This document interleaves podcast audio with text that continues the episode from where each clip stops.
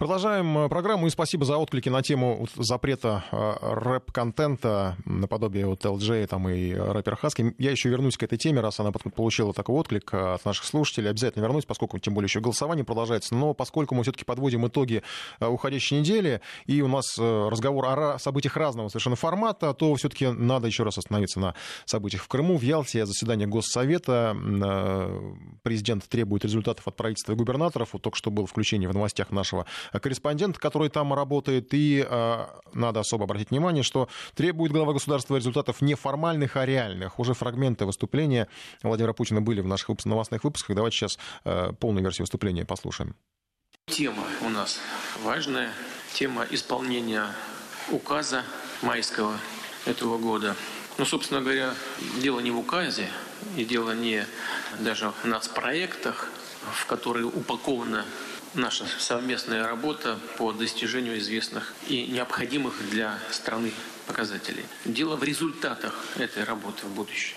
Нам нужны конкретные результаты. Людям нужны конкретные результаты. Мы с вами говорили о том, что нужно добиться прорыва, именно прорыва по таким важнейшим направлениям, как здравоохранение, образование, инфраструктура и еще многое другое. Но именно для того, чтобы ситуация менялась в стране к лучшему, чтобы люди стали жить лучше.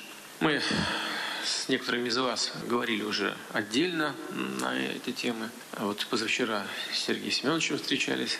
Он рассказывал свое видение того, как нужно, как он считает, организовать работу. И мне хотелось с вами обязательно увидеться, поговорить. Это, конечно, не весь губернаторский корпус, но президиум у нас такая форма работы есть. Мы потом будем говорить со всеми остальными. Почему это важно? Важно потому, что конкретных результатов мы с вами должны добиваться не в учреждениях, а на территориях, там, где люди живут, в городах, в поселках, деревнях. Нам нужно, чтобы люди увидели эти изменения реально, не на бумаге, не в отчетах. Вот модное такое словечко есть, средняя температура по больнице, выражение. Вот нам средний по больнице не нужен, нам нужны конкретные результаты, так чтобы люди их увидели. Когда смотрю и читаю запланированные показатели, ну условно, конечно, что нужно увеличить количество посещений в учреждениях культуры в 2 раза, сразу возникает вопрос, это кто будет посещать эти учреждения культуры? Какие это учреждения культуры? Это будут посещать одни и те же люди, будут просто чаще ходить. Либо это разные люди. И самое-то главное, что они там увидят, насколько увидят, услышат, почувствуют, насколько то, что они увидят и почувствуют, будет соответствовать тому, чтобы люди чувствовали свою связь, неразрывную связь с национальной культурой. Могли бы гордиться сегодняшними достижениями культуры. И так далее. То же самое касается инфраструктуры. Но увеличить количество дорог, скажем, с 30-35% до 40, до 45, довести их до нормативного состояния. Не очень понятно, правда? Не очень понятно, ям не будет больше на дороге, или они останутся, или просто нормативы изменят. И то, что сегодня 30-35, завтра уже будет считаться 40-50, а ямы как были, так и колдобины так останутся. Вот, понимаете, нам нужно не формулировки красивые и гладкие формулировать и писать на бумажке, а нужно, чтобы это все было в жизни, чтобы изменения дошли до каждого человека, чтобы люди это почувствовали, в том числе, кстати говоря, по результатам общей работы и на уровне жизни, на уровне заработной платы, на пенсиях, чтобы это тоже были не средние показатели, усредненные, а чтобы это был, вот что говорят, как мы с вами знаем, как и важно это для людей, чтобы реальные это были деньги, а тоже не какие-то там процентно усредненные. Что называется, навыки, вот сколько люди получают сегодня, завтра, послезавтра. Вот это важно. Я знаю, что есть у вас определенные предложения по поводу того, как нужно организовать работу. Давайте вот об этом и поговорим. Владимир Путин, заседание Госсовета в Крыму, где работает наш корреспондент, оперативную информацию будем получать. А сейчас немножко о темах по кредитам и долгам. Они регулярно появляются в перечне новостей, в медиапространстве. На этой неделе стало известно, что последнюю квартиру могут отобрать за долги, если она слишком большая и роскошная. Должнику придется расплатиться с кредитором. Верховный суд, по сути, разрешил забирать единственное жилье у должников. Квартира, это или загородный дом гражданина, можно все это продать с торгов, если жилье по площади значительно больше нормы. Кроме того, надо еще будет доказать, что человек умышленно не погашает долг. И прецеденты, в принципе, в судебной практике уже есть. Кому грозит выселение, разбирался наш корреспондент Павел Анисимов. Многолетний конфликт из-за миллионного долга может лишить единственное жилье иммунитета. По общим правилам его нельзя забирать, кроме случаев, когда квартира или дом в залоге. Это правило поменял частный спор должника и кредитора. Гражданин взял в долг 8 миллионов рублей, но за 10 лет так и не расплатился. Более того, он объявил себя банкротом, при этом оставаясь владельцем пятикомнатной квартиры за 28 миллионов. Он попросил исключить крупногабаритку из конкурсной массы, поскольку это его единственное жилье. Арбитражный суд Москвы, апелляция и кассация встали на сторону должника-банкрота, ссылаясь на Конституционный суд. В свое время тот подтвердил, если у человека одна квартира, ее забирать нельзя. Можно только арестовывать, чтобы должник не продал имущество и исчез с деньгами. Но было важное уточнение. Конституционный суд предписал определить пределы этого иммунитета, чтобы владельцы дворцов на Рублевке все же расплачивались по долгам. Но законодатели так и не поправили кодекс. Вместо них это сделал Верховный суд. Там учли, что должник за 10 лет не пытался вернуть кредит. Не было ни одной добровольной выплаты, только удержание из пенсии. По мнению адвокатов кредитора, должник поэтому объявил себя банкротом, чтобы его квартира попала под имущественный иммунитет. Комментирует управляющий партнер коллегии адвокатов Юрасов, Ларин и партнеры Владимир Юрасов. Если человек должен крупную сумму денег, при этом он не действует правильно, уменьшает свое и пытается отдать чужое, то есть вместо 5 комнат, вместо 3 жить в одной, но возвращать долги. Если он не пытался сделать, более того, есть косвенные признаки его обращения в то, чтобы он обанкрочен был. Это говорит о том, что человек умышленно действовал, не пытался загладить те имущественные обязательства, которые на нем были. Верховный суд отменил все предыдущие решения и отправил спор на новое рассмотрение. Высшая инстанция дала понять, что право на жилище не подразумевает проживание в дорогой 5-комнатной квартире, отмечает руководитель корпоративной практики компании ФБК «Право» Александр Ермоленко. Конституция действительно защищает крышу над головой, но она может быть более скромных размеров. Когда речь идет о 5-комнатной квартире, то, естественно, у любого, здравого человека, и в том числе у судьи, естественно, возникает соблазн сказать, что на самом деле единственное жилье защищается, но 5-комнатная квартира, которая стоит как раз достаточно дорого, чтобы погасить долги, она вроде бы как не должна защищаться, потому что понятно, что когда мы ведем речь о дорогой недвижимости, то норма о единственном жилье — это просто такое формальное прикрытие.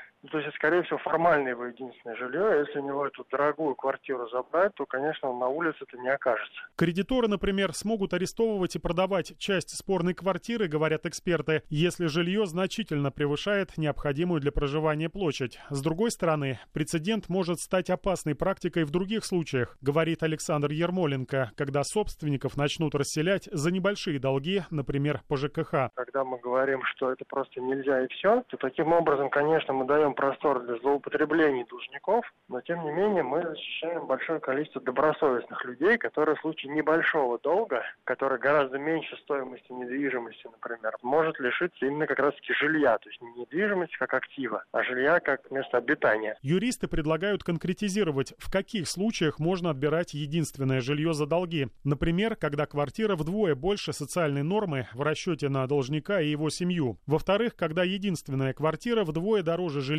которое положено должнику, исходя из норм по площади. Только в этом случае можно переселять из большой и роскошной, но единственной квартиры в жилье поменьше, а разницей в сумме погасить долг. Кредитор получит свои деньги, а конституционное право гражданина на свое жилище не будет нарушено. Павел Анисимов, Вести ФМ. Но все-таки квартиру продавать не всегда обязательно. Еще по кредитной теме поговорим. Кредиты можно будет пересчитать в пользу должника. Тему уже обсуждали тоже в нашем эфире. Просто сегодня появились подробности от Центробанка, который вступился за неудачливых ипотечников. Он обяжет все прочие банки смягчать условия кредитов для тех клиентов, которые попали в сложную жизненную ситуацию. Для них платежи могут снизиться даже на 90%, то есть в 10 раз. Но это будет на определенный период, примерно на год. Потом придется все равно платить больше. Кроме того, за реструктуризацией можно будет обращаться один раз в 5 лет. Весь долг при этом не может превышать 10 миллионов рублей. И, что довольно важно, дополнительно заработать на этой реструктуризации не получится. Полная стоимость кредита должна остаться прежней. А сейчас, если так смотреть в расчеты, то банки все-таки в любом случае зарабатывают на реструктуризации, потому что они получают дополнительные проценты и растягивают платежи на более длинный период. Поправки Центробанк предлагает внести в закон о потребительском займе. Их изучил Сергей Голологов. Претендовать на реструктуризацию своего кредита смогут не все подряд ипотечники, а только те, кто попал в сложную жизненную ситуацию. К таковым Центробанк, например, относит валютных заемщиков, для кого с ростом курса доллара выросли рублевые платежи по ипотеке не менее чем на 30%. И вторая категория – это люди, временно потерявшие работу, в результате чего доход их семей упадет все на те же 30%. Конечно, кто-то из клиентов может попытаться хитрить, чтобы представить себя человеком, попавшим в сложные жизненные обстоятельства. Но проверить все это сейчас несложно, уверен председатель Совета Общероссийской общественной организации потребителей Союз защиты прав потребителей и финансовых услуг Игорь Костиков. Сейчас на самом деле с этим проблем нету, потому что у нас, во-первых, доступна база налоговой, где можно посмотреть все, и второе, все-таки Бюро кредитных историй на сегодняшний день обладает достаточно мощным инструментарием для того, чтобы определять кредитные риски и считать их на базе доходов семьи. Поэтому здесь я не вижу особо большой проблемы с определением падения на 30%. В любом случае, разработанные Центробанком поправки позволят растянуть кредитные выплаты по времени, поясняет финансовый аналитик инвестиционного холдинга «Финам» Тимур Нигматуллин. Если человек теряет работу, но так или иначе он высококвалифицированный специалист, который может найти работу через некоторое время, в среднем, кстати, по России, по данным Росстата, работу ищет примерно 7 месяцев. Соответственно, нет причин для того, чтобы лишать его жилья, банку взыскивать залог, тем более банк тоже понесет какие-то потери, потому что залог будет подан с дисконтом, поэтому в данной ситуации выиграют все, и заемщики, потому что они снизят риски, и банки в целом, наверное, снизят немножко просрочку по ипотечным кредитам. Сейчас банки по своей доброй воле тоже могут идти на реструктуризацию кредитов, но делают они это, так сказать, на глаз, по какой-то своей методике. Кому-то разрешают, а кому-то и нет. Центробанк же предлагает установить четкие критерии пролонгации ипотеки. Так, за реструктуризацией можно будет обратиться раз в 5 лет, но не ранее года с момента заключения договора. Весь долг не должен превышать 10 миллионов рублей, а просрочка не более 60 дней. Кроме того, сами послабления в выплатах распространяются всего на год, и в течение него ежемесячные платежи уменьшаются аж в 10 раз. Но не надо думать, что потом долги в легкую спишутся, и как-то все самой рассосется. Нет, тело кредита останется прежним, и если один год вы платили меньше, то затем будете платить больше, но не более чем на 20% от первоначального договора. Сам срок полного погашения ипотеки увеличится на период реструктуризации, то есть на тот же самый год. Ну а полная стоимость кредита, повторим, должна остаться неизменной. И тут сразу возникают вопросы. Для заемщиков новые правила, безусловно, выгодны, потому что параметры кредита смягчаются. А банкам-то получается хуже, они же не благотворительные организации. И все-таки и для банков в новой методике есть плюсы, убежден Тимур Нигматуллин. Можно рассматривать ситуацию на уровне отдельного займа, а можно и нужно на основе портфеля кредитов. Если в целом просрочка по российскому рынку, по ипотечному рынку составляет около, чуть менее 2%, а будет составлять, условно, 1,5%, может быть, 1,2%. Выиграют от этого банки. Ниже просрочка, ниже резервы, больше прибыль. То есть здесь зависимость такая. Центробанк еще только разработал такие поправки в закон о потребительском займе, то есть даже не внес их в Госдуму. Эксперты финансового рынка предполагают активные дискуссии при обсуждении новых норм, но и забалтывать тему Центробанк не даст, ибо настаивает на том, что новые условия реструктуризации ипотечных кредитов должны вступить в действие уже в течение будущего года. Сергей Гололобов, Вести ФМ. Ну, а сейчас по поводу наших рэперов. Ну, насколько они наши, я, честно говоря, не знаю. Просто надо, наверное, подвести уже пора итоги голосования. Тем более, что вы сообщения тут присылали. Ну, вот некоторые вообще предлагают рэп запретить. Многие говорят, что вообще эту тему не надо обсуждать. Но тут возникает такое опасение, что, может быть, мы пропустим что-то важное. Может быть, это действительно какая-то опасность в этом. И потом скажут, вы не замечали. Ну, посмотрите, не знаю, там в конце 80-х, 90-х проблем наркотиков вообще никто не обсуждал. Они об этом не говорили. Торчалось и скололось просто огромное количество людей. И это была глобальная проблема. Я, конечно, понимаю, что культура какая-нибудь там музыкальная или там артистическая, она не сыграла в этом ключевую роль, но каким-то фоном она шла, наверное, по этому пути. И сопутствующие факторы, они, наверняка играют свою роль. Поэтому мы обсуждаем вот такие тексты. Там действительно наркотики, насилие, там этого много. Я просматривал в силу необходимости, чтобы понимать, о чем я говорю. И действительно, это довольно такой суицидальный мрак, я бы это так назвал. Вы говорите, оставьте уже в покое этого рэпера лайк, он никому, кроме вас, не нужен. И, может быть, вам он даже рекламу платит. За рекламу платит. Нет, конечно, не платит. И я тоже понимаю, что это фактор, который, в принципе, работает на него, на персонажа, которого мы обсуждаем. Потому что, в принципе, я видел, что контент, который они размещают в соцсетях, это...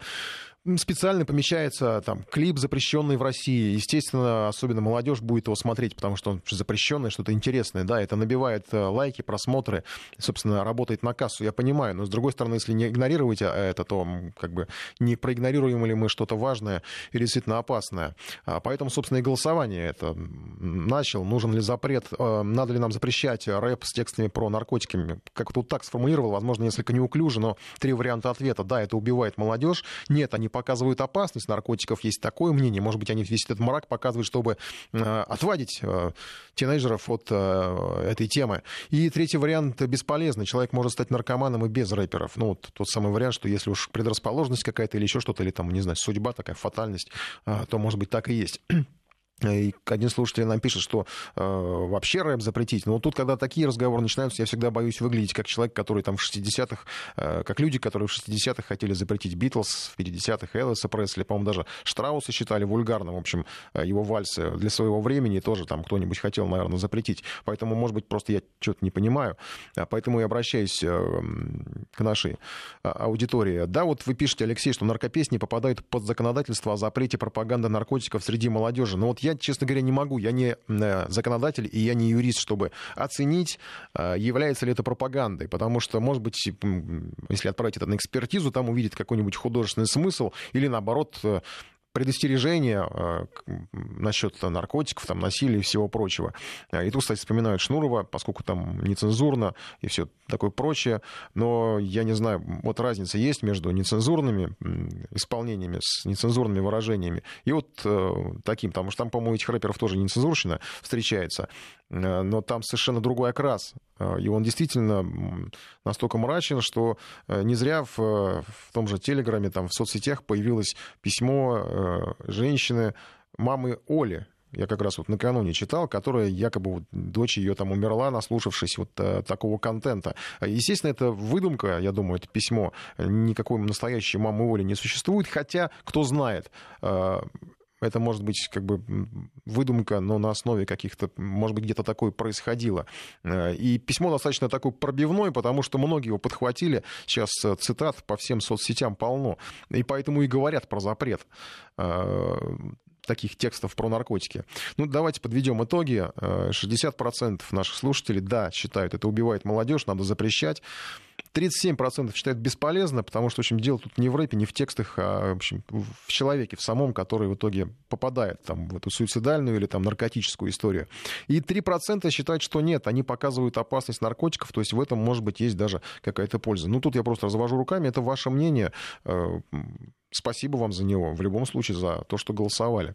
Завершаю это голосование. Сейчас давайте все-таки к таким, конечно, более серьезным темам, потому что их было на неделе достаточно. Я его назвал расследованием недели историю с Уильямом Браудером. Информация от Генпрокуратуры дополнил его уголовное дело. Теперь он не просто финансовый аферист, который скрывал налоги и таскал чужие деньги. Теперь он, может быть, даже сопричастен к заказным убийствам. По крайней мере, так можно расценивать информацию, которую опубликовала Генеральная прокуратура. На самом деле, об этом говорили давно, потому что называли его бизнесменом, с которым было опасно иметь дело. И в окружении Браудера была всегда достаточно высокая смертность. Там были и партнеры, и соратники, подчиненные, умирали один за другим. Самый известный, конечно, это Сергей Магнитский, юрист. Его еще называли бухгалтером. Он помогал Браудеру составлять различные финансовые схемы, чтобы уходить от налогов, скупать акции там, через подставные фирмы. Кстати, в этих подставных фирмах в регионах работали инвалиды, там тоже позволяло это получать налоговые льготы. И через эти фирмы прокручивали деньги в обход закона, скупали акции крупных компаний. И вот если бы эта схема сработала, я просто напомню,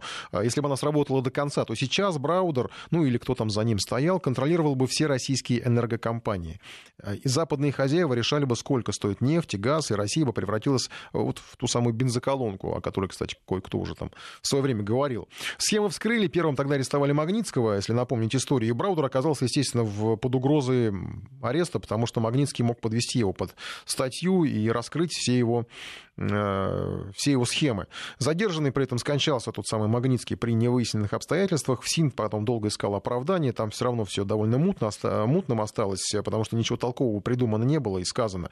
В результате Браудер продавил в медиа версию о ликвидации Магнитского. Тут вот в этой информационной войне Браудер, конечно, выиграл именно в тот момент, потому что Магнитского сделали жертвой правоохранительной системы. Сам Браудер под шумок уехал из страны, хотя там тоже было много непонятно. Ему сначала запретили въезд, потом объявили в розыск.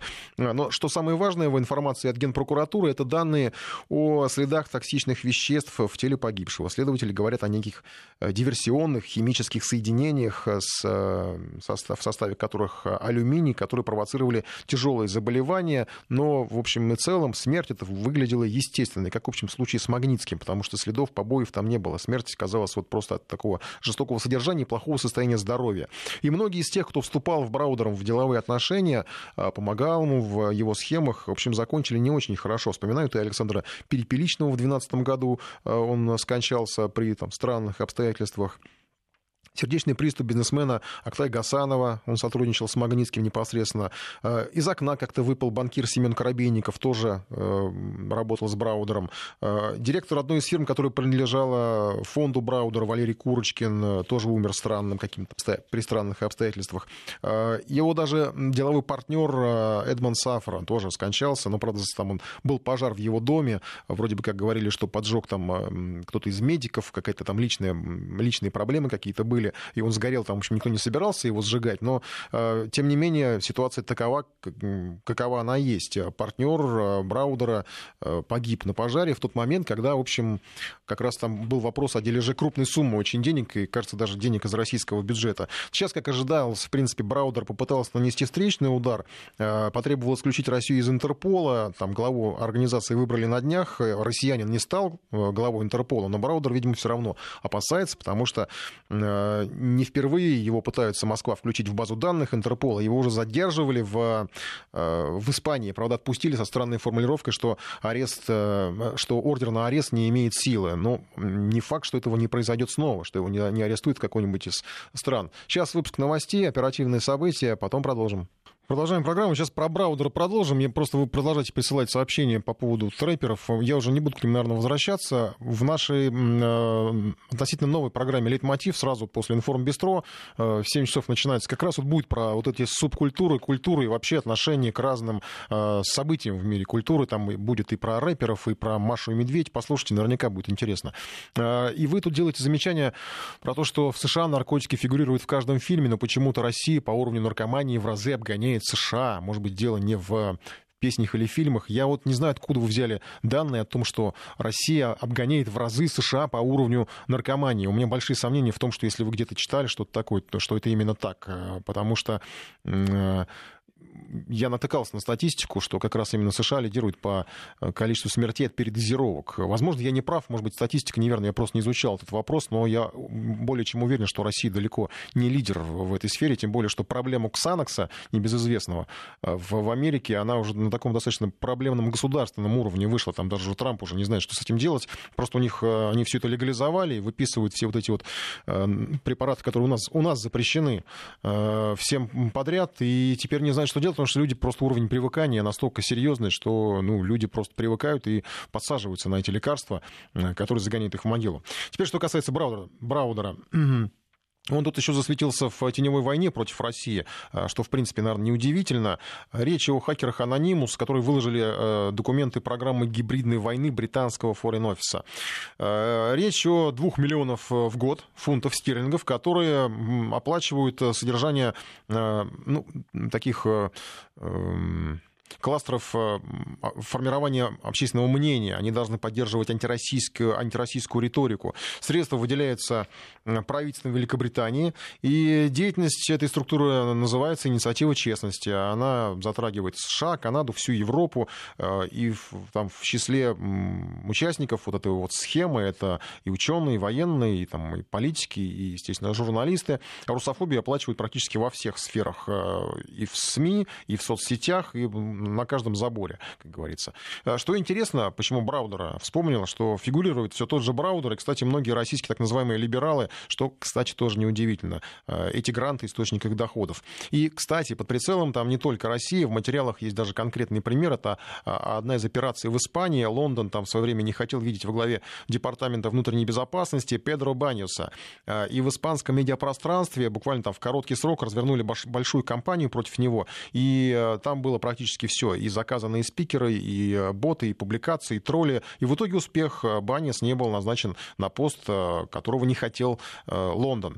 Контролирует работу структуры аналитический центр, находящийся в Лондоне, и директор всего этого безобразия Крис Доннелли. Некий зарплата у него даже, судя по тем опубликованным материалам, 8100 фунтов в месяц. Британских, разумеется. И на самом деле информация крайне интересная, потому что раскрывает механизм той самой антироссийской пропаганды. Все эти люди, которые обличают Россию, скрывают нарывы, язвы, причем многие из них называют себя даже патриотами России, то есть хотят жить в честной, в настоящей, в хорошей стране. Все эти люди просто осваивают лондонские бюджеты. Я напомню, 2 миллиона фунтов стерлингов. Отличный кусок. В олигархи, конечно, не запишут, но на хлеб с маслом хватит. И, конечно, сумма распыляется среди всего так называемого либерального сообщества. На каждого, если так посчитать, выходит не так уж много, но тем мелочнее выглядят вот эти персонажи. Их жизнь проходит как-то от гранта к гранту в постоянной тревоге, что завтра лавочку прикроют и перестанут оплачивать этот псевдолиберализм. Что касается Британии, поскольку все-таки говорили о Браудере, и вот о лондонском вот этом институте, который финансирует русофобию, то у Британии, конечно, много своих внутренних проблем, от которых отвлекают вот такие истории с Петровым и Башировым и с прочими антироссийскими историями. И британцы вынуждены на своем, на бытовом уровне как-то решать эти внутриевропейские политические проблемы. И как сейчас, опять же, много сообщает британская пресса, готовятся люди к разводу с Евросоюзом. И, в общем, все это немножко напоминает Советский Союз, потому что скупают продукты, товары, ждут финансового апокалипсиса. И мы это не выдумали, это не какая-то контрпропаганда. Это то, что пишет британская пресса, потому что заголовки известных изданий пугают британцев внезапным голодом, когда полки супермаркетов опустили. И простые британцы даже делятся советами, как подольше сохранить еду и пережить Брексит. Это кажется действительно фантастическим, но это так и есть. Это, я повторю, это не выдумка.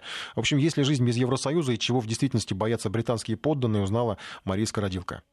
Местные производители и продавцы продуктов опасаются, что до Brexit британскому правительству так и не удастся договориться об условиях выхода из ЕС, в результате чего случится торговый коллапс, а многие продукты питания просто исчезнут с полок супермаркетов. Именно поэтому уже сейчас люди стали запасаться товарами длительного хранения, а бизнесмены — сырьем. Как пишет Guardian, скупают буквально все, от замороженной картошки и шоколадных батончиков до пороха. Склады заполнены на 100%. А эксперты продовольственного сектора предупреждают, что уже к августу следующего года в Великобритании закончится еда. В этот теплый весенний день, 29 марта, на столе у здания Европейской комиссии на Смит-сквер, скорее всего, будет много бутербродов и жареная курица. Однако все мы придем туда только для того, чтобы набить свои карманы бесплатной едой. Так простые британцы описывают день, когда их страна должна выйти из ЕС. Еда и Брексит. Будут ли наши шкафы по-настоящему голыми? Так местные фермеры и эксперты пищевой промышленности спорят друг с другом, подогревая и без того жаркий интерес англичан к продовольствию в социальных сетях. Люди же просто бегают по магазинам магазинам и скупают огромными партиями еду, снимая все это на мобильные телефоны. Прекрасный бекон для жарки. Фруктовый йогурт. Замороженный рыбный пирог. Мини-бифштекс. Молочный пирог. Кукурузный крем. Сыр с ветчиной. Сыр с креветками. Сыр с луком. Просто сыр. Высокой жирности сыр. Сухари. Идем дальше. Мы просто боимся остаться голодными, ведь Брексит приведет нас к реальной нищете, объясняет подобную охоту за едой медсестра манчестерской клиники Дженнифер Ричардсон. Сейчас мы стараемся покупать фрукты из разных стран мира, из Испании, например. У нас у самих ведь много продукции, которую мы импортируем, но эти продукты стоят намного дороже. Сейчас мы можем покупать ананасы и бананы круглый год, все так же, как и в России. Но когда ты сейчас приходишь в супермаркет, ты видишь много сортов сыра. Этого не будет скоро. Полно заботы у местных блогеров. Англоязычный интернет спамит пользователей гидами по Brexit-выживанию. Так, чтобы жить нормально, англичане советуют начать с поиска британской муки, овсянки, сахара, соли, уксуса, горчицы, чечевицы и всего того, что может ее заменить. Особенное внимание следует уделить запасам оливкового масла, макарон, риса, паприки и консервированной фасоли. Заготавливая провиант на долгие годы вперед, люди придумывают сумасшедшие рецепты, как разнообразить свою скудную похлебку, рекомендуя забить до отказа кухонный шкаф разного рода приправами. Завершает марафон советов по Brexit-выживанию покупка семян, овощей и зелени. Так, помидоры и огурцы блогеры и обычные британцы советуют выращивать прямо у себя в квартире, на подоконниках, разбивая собственные плантации свежих овощей у подъездов. Советам британцы следуют без промедления, заставляя едой даже ванные комнаты и детские. Здесь органические мюсли, много мюсли, макароны, соевый протеин, красная чечевица, рис, хлеб, 5 килограмм наггетсов и мяса. Мы реально готовы ко всему. Сегодня еще запасы будут пополняться. А все это делается потому, что Brexit просто убьет меня. Если ты получаешь всего 5000 фунтов, а тебе нужно оплатить жилье, налоги, ты просто вылетаешь в трубу, у тебя не остается ничего. Британию по-настоящему лихорадит. Скупая все, что попадается под руку, у людей просто не хватает места для хранения своих покупок. Тогда они идут на крайние меры, перестраивая собственные гаражи под морозильные камеры. Суп, овощи, короче, я даже не знаю, что здесь. Здесь всего очень много. Мы убили уже наш холодильник. Все, он умер. Из-за того, что мы потеряли очень много еды. Из-за этого мы решили построить холодильную камеру прямо в гараже. Кроме того, мы хотим построить еще один. Кто знает, что этот кризис принесет нам?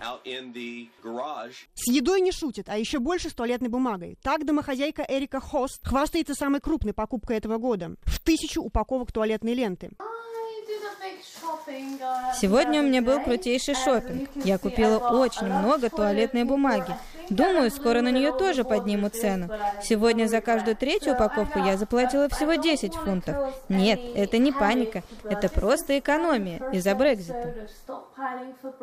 Однако не только космические запасы продовольствия приводят в растерянность жителей Великобритании сегодня. Где найти работу, когда ударит Брексит? Рассуждает посетитель лондонского паба Гарольд Митчер. Какие перспективы для работы здесь? Продолжает его приятель Нейл. Да, безработица в стране, вы же знаете. Выход один — ехать в другую страну и там искать что-то. Некоторая часть британцев действительно покупает билет в один конец. Так, один из самых молодых лингвистов в Англии, Алекс Роулингс, объявил о своем скором переезде в Испанию. Парень купил билет до Барселоны и не собирается возвращаться. А пока британские топ-менеджеры и политики отшучиваются в вечерних ток-шоу о том, что Brexit разорит всех, станет сложно пересекать бесконечные границы между Парижем и Лондоном, а содержание квартир сразу в нескольких городах вообще головная боль. Обычные граждане Альбиона поднимают настроение по-своему. В марте мы будем на нуле. Может быть, уже стоит подыскивать себе работу в России? Мария Скородилко, Вести ФМ. И сразу же сообщение, не удивлен, это вам заказали так прокачать Англию. Да нет, Англия сама себя прокачивает. Я еще раз повторяю, это не выдумка. Это то, о чем пишут британские. Я не знаю, вот я когда натолкнулся на неделе на сюжет BBC про то, как у нас в России все плохо, потому что мы, наши люди берут кредиты на свадьбы, и дальше описание там драматичных историй, как люди берут кредит на свадьбе. Я не расценивал это как некий заказ против России. Вот у нас тоже много материалов про то, как люди там гибнут от своих кредитов.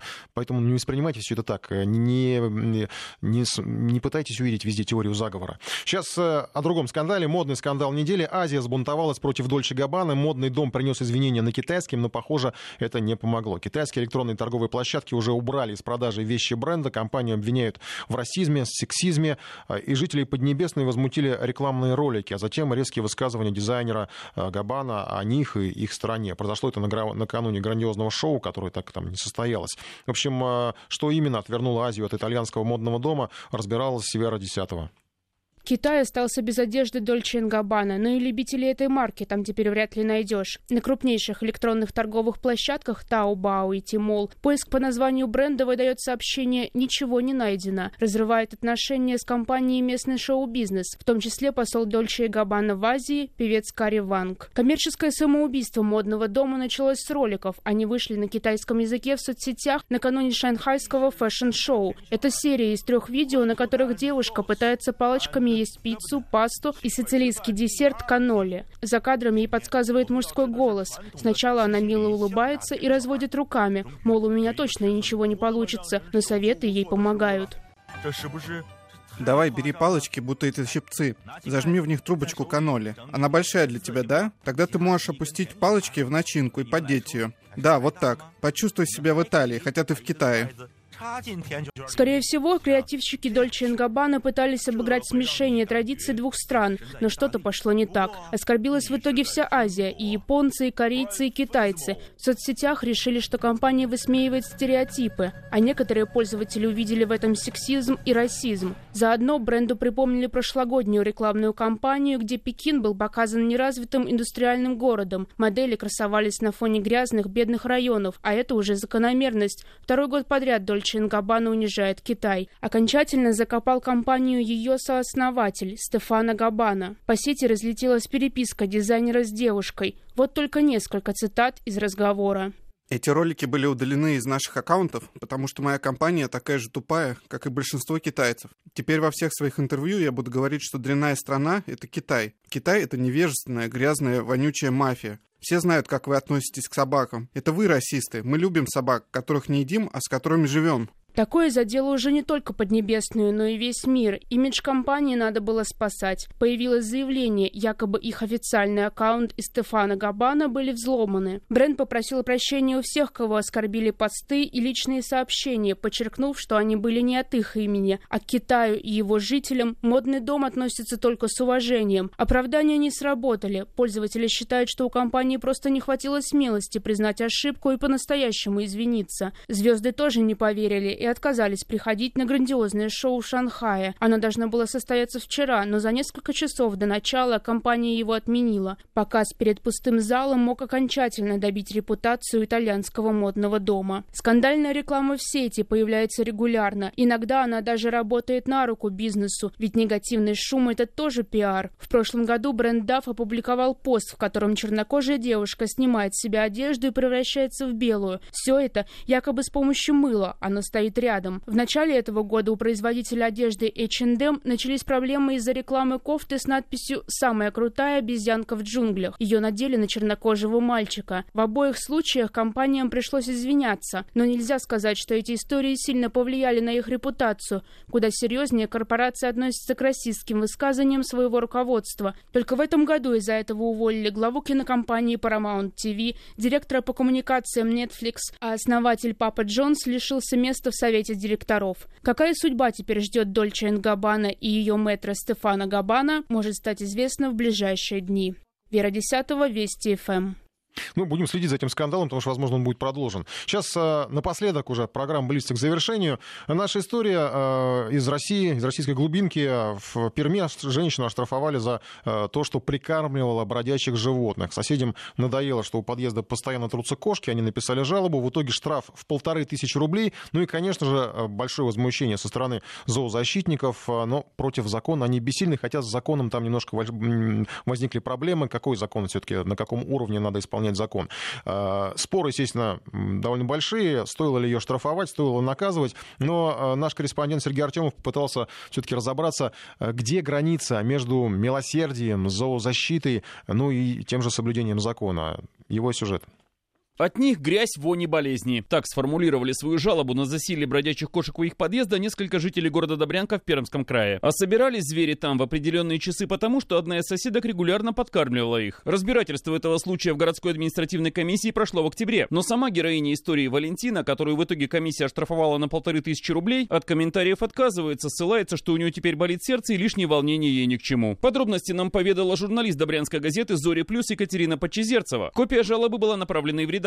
К нам обратились эти жители, высказали свое мнение. Они говорят, что постоянный прикорм кошек приводит к тому, что появляются различные остатки от еды рядом с подъездом, появляется беспорядок, антисанитария, неприятные запахи. Им это не понравилось на постоянной основе. Они решили вот с помощью заявления предотвратить эту ситуацию, чтобы отвадить котов. Так продолжалось несколько лет, и многие другие жители Добрянки выкладывают еду бездомным животным. Но жалоба поступила только на одну женщину, Валентину, продолжает Екатерина Подчезерцева. Насколько мне известно, в последней каплей терпения стало появление на козырьке подъезда беременной кошки с котятами, которых вот начали тоже там же подкармливать. Тоже запах шел в квартиру от того, что рядом с окном кошки появились. После этого они решили написать заявление. То есть это вызывает недовольство, но чтобы жаловались на это прям люди открыто и высказывали свое недовольство, такое делает впервые. Мы обратились в мэрию Добрянки. Консультант отдела муниципального контроля Ирина Белобравчук рассказала, что штраф для Валентины законный. 3 года назад местная дума приняла правила содержания домашних животных на территории города. В пункте 3.4 сказано: кормление безнадзорных животных запрещено. Значит, нарушен местный нормативный акт. Юридически бесспорно, но насколько сами положения этого акта согласуются с Конституцией и здравым смыслом? Руководитель ассоциации зооправа Анастасия Федюнина не находит точек соприкосновения в обоих случаях. Пришел к власти человек, который не любит животных. Неважно, безнадзорных, домашних животных. И считает, что кормить их нельзя. Но он не может издать закон, который противоречит нормам права, противоречит Конституции, 58 статье, которая нам говорит, что каждый обязан сохранять природу и окружающую среду, бережно относиться к природным богатствам. В данном случае они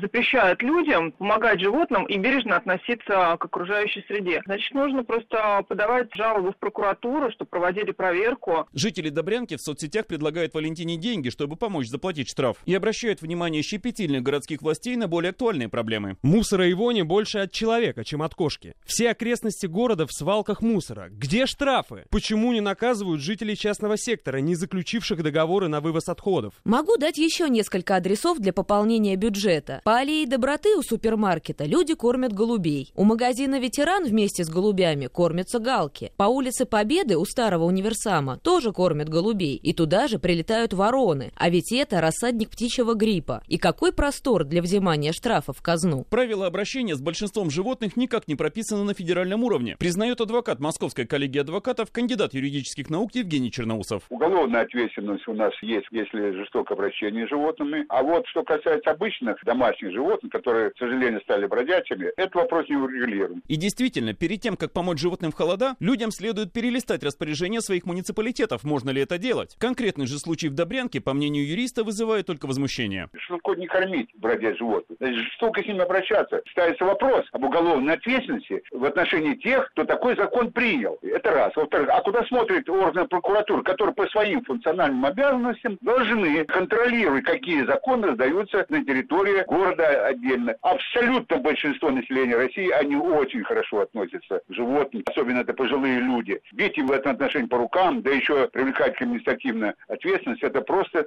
самый настоящий нонсенс. А я даже считаю ЧП для Российской Федерации. Сугубо с практической стороны, если не кормить бродячих животных, их должно стать меньше. И проблемы с ними связаны исчезнут. Но у животных есть инстинкты, не подчиненные принятым городским правилам. Они могут питаться за околицей, в лесах и полях и переносить тем самым в город бешенство. Они могут в конце концов начать бросаться на людей. И простое вроде бы решение добрянских депутатов, очевидно, тянет за собой цепочку других сложностей. Цивилизованный выход в другом. Еще 4 года назад в Добрянке активно обсуждалась необходимость приюта для бездомных зверей. Вот характерный комментарий от февраля 2014. Очень нужен приют. Причем не только собачий. Кошки тоже страдают на улице, да еще в зимние морозы. Как только узнают в городе о существовании приюта, найдется очень много простых жителей, желающих помочь. Вон сколько одних только бабушек, которые кормят кошек рядом со своим домом. Может быть, и наказанная месяц назад Валентина отнесла бы корм для кошек в это самое заведение, если бы власти Добрянки смогли за несколько лет выбрать для него хоть какое-то место в своем городе. Сергей Артемов, Вести ФМ.